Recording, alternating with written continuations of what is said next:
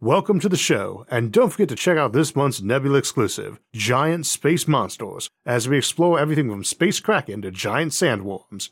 To get access and help support the show while hearing every episode early and ad-free, plus hours of bonus content, check out go.nebula.tv slash Isaac Arthur and use my code Isaac Arthur.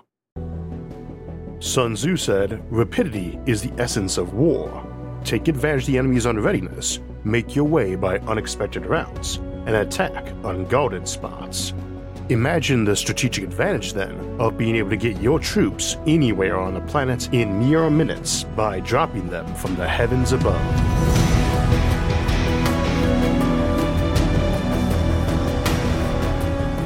So today we'll be discussing dropships, troop transports, orbital insertions, drop pods, boarding torpedoes, and the general notion of how you move relatively fragile ground forces around in space and down to planets. This is a concept we normally think of as not being a real life issue outside of sci fi, except in some distant and dystopian future. But as we'll see today, some of the techs involved might be in play here on Earth in this century.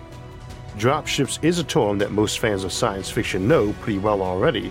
It's one of those concepts that pops up in sci fi and has picked up its own name, even though it has no widely known existence outside of fiction. Wikipedia mentions it as an alternative term for a shuttlecraft in a little stub article, much like mothership, another term everyone knows in the sci fi community, but that isn't a commonly used military, maritime, or aviation term. But while everyone knows what both are in sci fi, neither is exactly well defined. Motherships are great big vessels out of which fighter and enemy landing craft emerge in terrifying quantities, something of a mix of aircraft carrier and troop transport dialed up to 11. Dropships are those landing craft, coming down from space or maybe a very high or fast aircraft. They need to be able to keep their cargo safe, soldiers and gear or robot war machines, safe from enemy fire and from the stresses of ultra high speed travel and landing.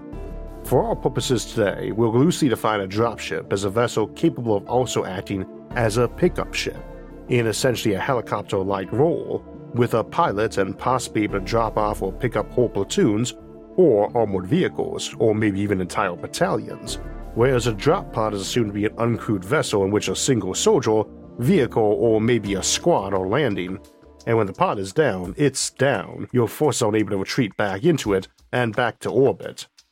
Now, this might be an invasion force landing on a planet like Earth, where those dropships are burning through the atmosphere at several miles or kilometers per second, experiencing the same punishing stresses and heat that our own spaceships encounter during atmospheric reentry.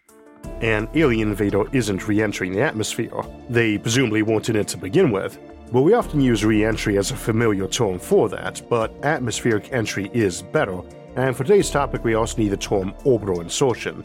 These terms often get a bit confused in sci fi jargon versus actual spaceflight terms, which themselves are not always uniform either. But we do need to contemplate re entry for drop pods too, since a suborbital flight is a very good way to get troops from one side of a planet to another very, very quickly and suborbital refers to speed and trajectory as opposed to height. Suborbital trajectories often go to higher altitudes than orbital ones. Those folks would be re entering the atmosphere but not as fast, as would folks who were in something like a quick reaction force that orbited a friendly planet ready to deploy troops or emergency force responders, such as from an orbital ring, or maybe a levitating anti gravity propelled ship if you've got that tech. And a lot of the conversation in modern spaceships is about minimizing fuel use, so we don't normally contemplate certain options. As an example, dropping down at orbital velocities makes you a very hard target in some ways by sheer speed, but you are pretty predictable in general course. But not completely predictable since things are bouncing around at hypersonic speeds, hitting differing density pockets of air, jittering around a bit randomly, so you're still a hard target. This is basically what makes ICBMs hard to intercept, even though you know what the target is almost right away. In practice, if fuel is no longer your ultimate constraint, you want your dropship randomly jittering around even more, following some random acceleration pattern from side to side and even a little up and down on the descent, so that nobody can be firing flak cannons at you with utter confidence of hitting. Especially since most explosives have a rate of expansion or speed of shrapnel much less than ICBM or orbital speeds, and you need that edge since they are probably firing a lot of stuff at you. A flak cannon is probably cheaper than a dropship after all, as is a one time use missile and its 100 siblings sitting on a launch rack. Moreover, you don't want to drop at only the speed gravity gives you, faster is better, and you don't want to aerobrake to the last moment. We need to do that to save fuel, but we're in the realm of chemical rockets. We can't rule out a vastly superior spaceship drive or fuel to what we have now, as is common in science fiction, or other options like a dropship coming down on a super strong and superconducting tether that is pumping electricity into enormous engines, or even beaming it down. After all, the troop transport or mothership can know the pattern the dropship would be using, and the dropship can use a powered descent to make sure it's the right place at the right time for intersecting with a power transfer beam, which in turn can probably be used to cause a lot of havoc on the enemy sensors. Coordination is a big deal anyway, as even if your ships are keeping the orbital bombardment to a minimum rather than nuking the place till it glows in the dark, they presumably are using targeted counter battery fire on all the surface to air batteries firing on your drop pods. Don't assume those are all getting blown up before the drop occurs either. Odds are they are giant cannons designed to be withdrawn into heavily shielded bunkers, or wads of fire and forget missiles stashed under cover, or mobile launchers, it doesn't take much to damage items moving at high speed, so they can't be small munitions they're firing at you. Slamming into a handful of pea sized metal fragments at several kilometers per second will scrap anything not as heavily armored as a modern tank. So you could have an innocuous semi truck or RV that moved around, but it and its 100,000 siblings could all burst open and each fire 10,000 anti ship missiles when you begin your landing, a billion missiles swarming up to get your dropships does not seem an auspicious way to begin an invasion. Unless you're planning to wholesale glass the surface, which would kind of imply the ground troops were unnecessary, you should be assuming your dropships are getting fired on as they come in. It sure is nice then if your own fleet is firing back, taking out those missiles, or at least putting enough clutter and noise in the sky that tracking systems aren't ultra reliable and all the various shrapnel around is more likely to wreck some unarmored tiny munition than the armored drop pod it's aimed at. It is entirely likely that up in orbit you already have a Kessler syndrome event going on, a cascade of debris from billions of tons of spaceships and stations blowing up, much of which will be falling into the atmosphere and could probably be biased in that direction. If ground forces are firing on your landing vessels, dropping lots of chunks of wrecked satellites and defense platforms on them gives them lots of other targets to deal with and cuts down on the ones slamming into your own fleet. As we've discussed in other episodes, contrary to what sci fi often implies, planets are not defenseless if some big armada shows up. That seems to make sense when you consider how much effort it takes to launch a rocket to space while anything in space can just drop unpropelled metal balls down on the planet as hypersonic munitions. Problem is that if we're talking giant armadas of interplanetary or interstellar ships, we are assuming they can get ships moving at faster than orbital speeds and much easier than we do now. So it isn't that big of an edge, especially since the more heavily armored your ships are, the more mass you presumably can casually push around at high speed. If you can move a megaton battleship and its hundred sisters and escorts around a solar system at hundreds of kilometers per second, then that giant industrialized planet you're headed to can also shoot hundreds of megatons of ship killing projectiles out of kilometer long cannons at you at hundreds of kilometers per second. If you can both shoot projectiles at 200 kilometers per second, while theirs might lose 10 kilometers per second of speed climbing out of that gravity well and yours gain that, the result is only a 10% difference in projectile speed and a 22% difference in kinetic energy or raw damage. Such being the case, the high ground in space doesn't help that much. Quite to the contrary, it's like running up to some militant fortress factory in pajamas and shouting that they had better surrender because you had the high ground on this hill you're standing on. It's not that it isn't an advantage, but when 10,000 hatches swing open to present anti personnel guns, it is hard to argue the balance of forces is on your side simply because you have the high ground. So the classic sci-fi case of fleets in orbit opting to send in ground troops when they have the enemy below at their mercy but do not want to pursue a scorched earth strategy is not something we should be taking for granted. This might be true if you have a big technological or manpower advantage over an opponent, like going after some small colony or lower tech civilization. But then your real advantages are your quality or quantity of forces, not their altitude. We need to remember also that the simple existence of big invasion fleets, outside of you having your enemy at a huge population or resource advantage, tends to imply that planets had a huge orbital infrastructure and probably not just in low orbit. You need to be sending in forces to seize orbital facilities and habitats, and you probably also had to go through layers of other structures. Outside of sci fi, we have no reason to expect the norm is to pop in on the outskirts of some star system and zip in at high speed unopposed beyond having to engage a few enemy system defense ships and a few orbital defense stations. More likely, you've spent months plowing through minefields and ambushes while any of a million space habitats orbiting that star are either shooting at you too or demanding you acknowledge their neutrality and detour around them.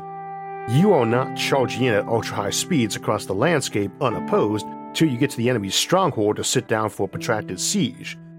And when entering a hostile system, the high ground isn't helping much either.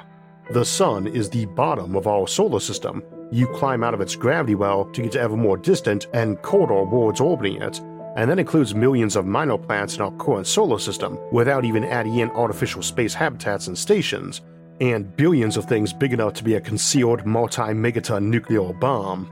And if you're running into a solar system at a percentage of light speed, every random rock you hit basically is a nuclear bomb. So it is entirely likely your future ground forces are getting years worth of combat experience while you cut your way in trying to bribe, intimidate, or invade every minor planet and space habitat on your attack vector in toward that planet. And it itself might have millions of giant mile wide space habitats and facilities in its own higher orbits that you'd have to plow through too. Those folks are not engaging in high speed drops. The various minor planets and megastructures have too little gravity to worry much about orbital mechanics or to give your dropships any free speed. I suppose these are technically boarding actions, but then they're not really ships, and you're not dropping a wooden board or plank across your decks to run over and get them. Space is not an ocean, and we want to be careful treating it like it is. Which is irritating because all the old Age of Sail ship of the line or World War I and II battleship and aircraft carrier tactics are easily converted into the ocean of space for some compelling space combat in sci fi. The same is true of infantry tactics, or rather, untrue. Your dropship needs to either be able to absorb lots of damage, or evade it, or move so fast it barely has time to be shot at, preferably all of the above, or your troops aren't getting to the target, except maybe as vaporized ash. However, it often seems like all the dropships or drop pods or boarding missiles we see in sci fi are a lot more expensive and weaponized than the troopers on board the ship. And in the context of space, where mass is your limiting factor, it makes us wonder about not just why we're even bothering to send ground forces in those vessels, as opposed to large bombs, but also if all that armor and technology on that vessel is more valuable than its cargo. And yes, those are human lives or alien lives, but you're seriously endangering them by having them on board and dumping them into a ground battle. And we need to justify why that ship isn't just an AI carrying war robots instead of a living pilot and crew landing to drop off living troops. Even the classic drop pod example, where it's just a big cocoon with a few defense measures like maneuvering thrusters and chaff, still seems like it's a lot of extra mass. Two of the better known settings for using dropships and drop pods, Battletech and Warhammer 40,000 respectively, have decent handways for their settings. Those are tabletop games where you're trying to get your giant battle mech or superhuman warriors into short range combat. And much like spaces and ocean fleet combat analogies, it doesn't hold water very well and exists for the rule of cool. That said, a drop pod needs not to be heavy or single use, by which I don't mean reusable for another drop at a later date, it may or may not make sense to be hauling these things back into orbit.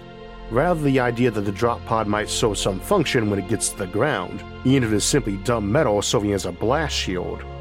We might imagine one blowing a crater at its landing site, then rapidly swinging its side apart to form shield walls around that, complete with converting its point defense guns into defense turrets on that wall.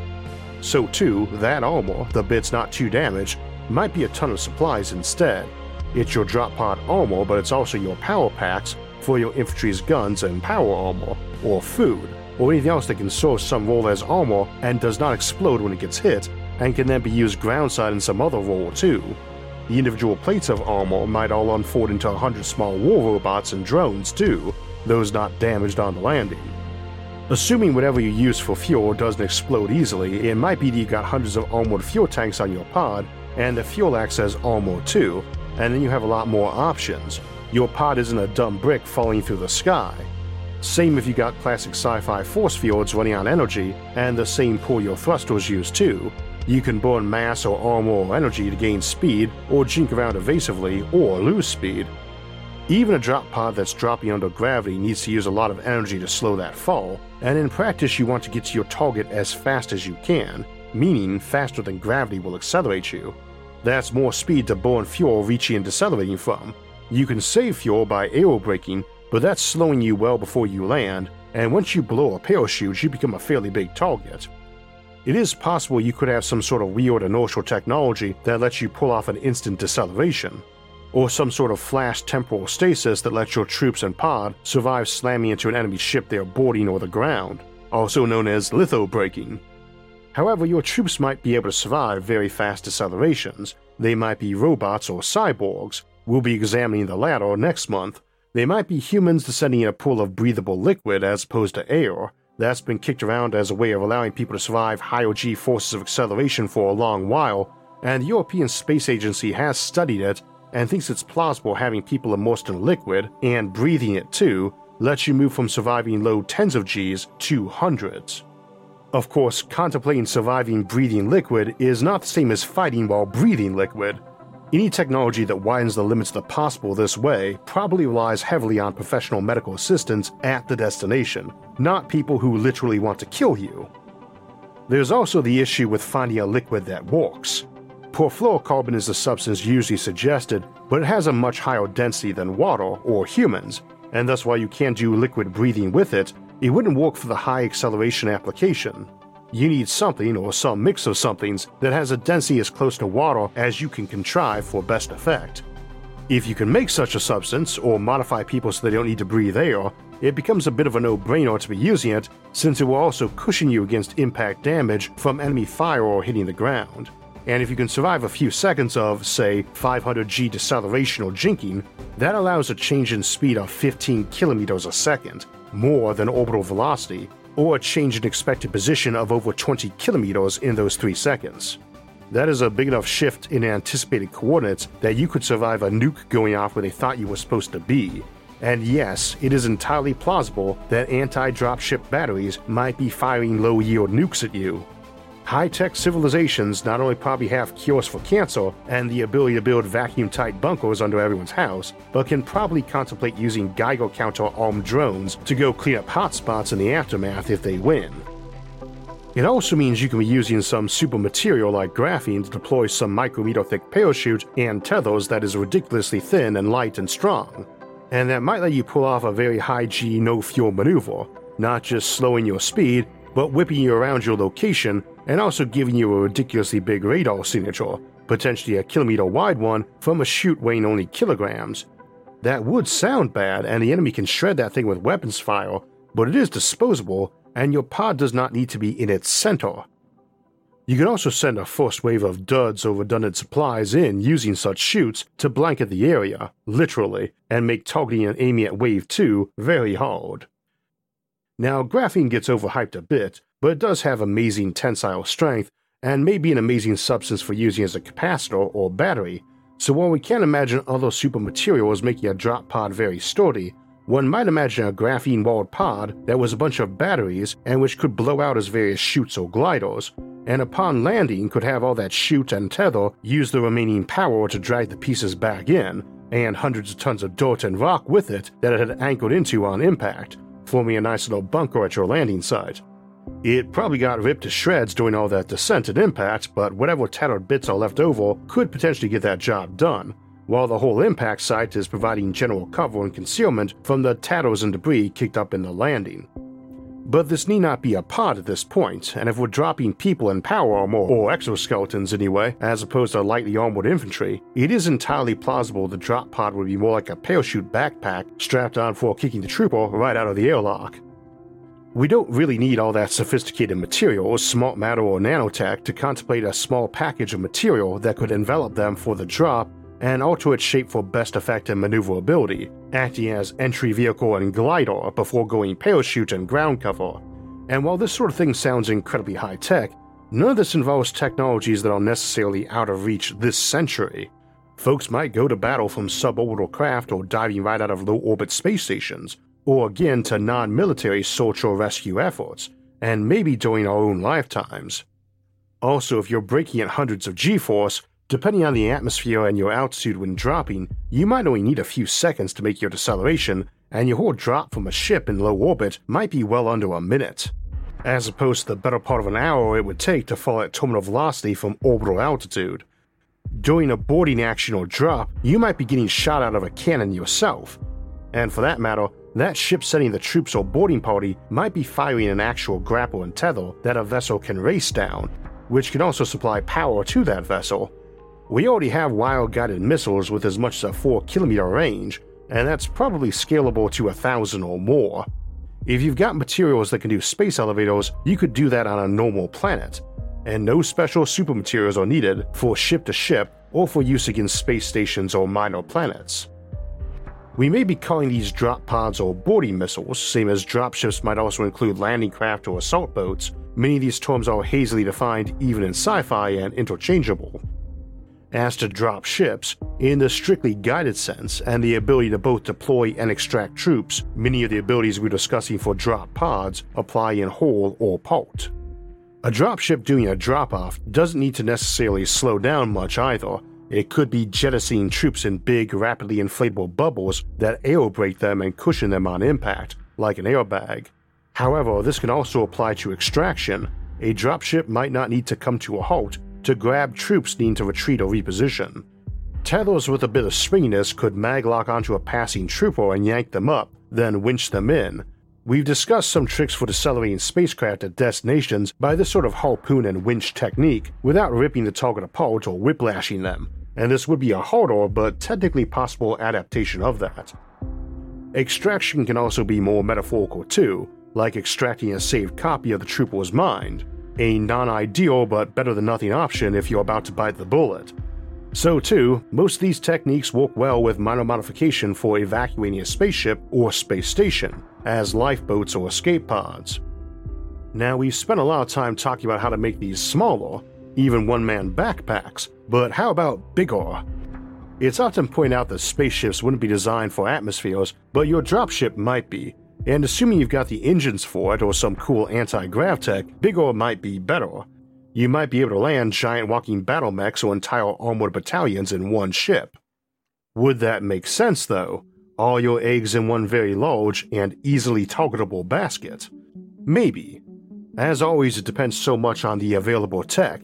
Generally speaking, it's very plausible that reactors get more powerful and efficient in power to weight ratio the bigger you go, so it might allow stronger engines or more powerful shields if you've got that tech. Your options for defense might be limited to sucking it up and tanking enemy fire. After all, if they are using options like lasers or smart bullets or AI guided missiles, it may not be realistic to assume being smaller and more maneuverable offered much tactical advantage. Alternatively, being big and thickly armored and able to boast tons of point defense systems might be more effective. Meanwhile, we might see dropships bringing in commando squads or platoons, we might just as easily have dropships the size of stadiums that came down like a brick while exchanging floods of fire with ground forces and just landing like a mobile castle and unleashing a deluge of war machines and troops. It all depends on the technology and scale. For instance, your ground invasion force might be a bunch of hypervelocity darts that slams into bunkers and unleash a swarm of nanobots or flip on your teleporter homing beacon or short-range hyperspace jump link and out pops an assault force of heavily armored space marines, kill bots, or death commandos.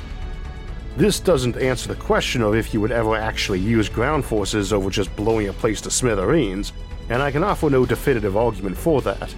However, I would argue that we've had cheap explosives longer than we've had nukes, and there are few, if any, veterans alive these days who would have gone to war in a time before atomic bombs were available.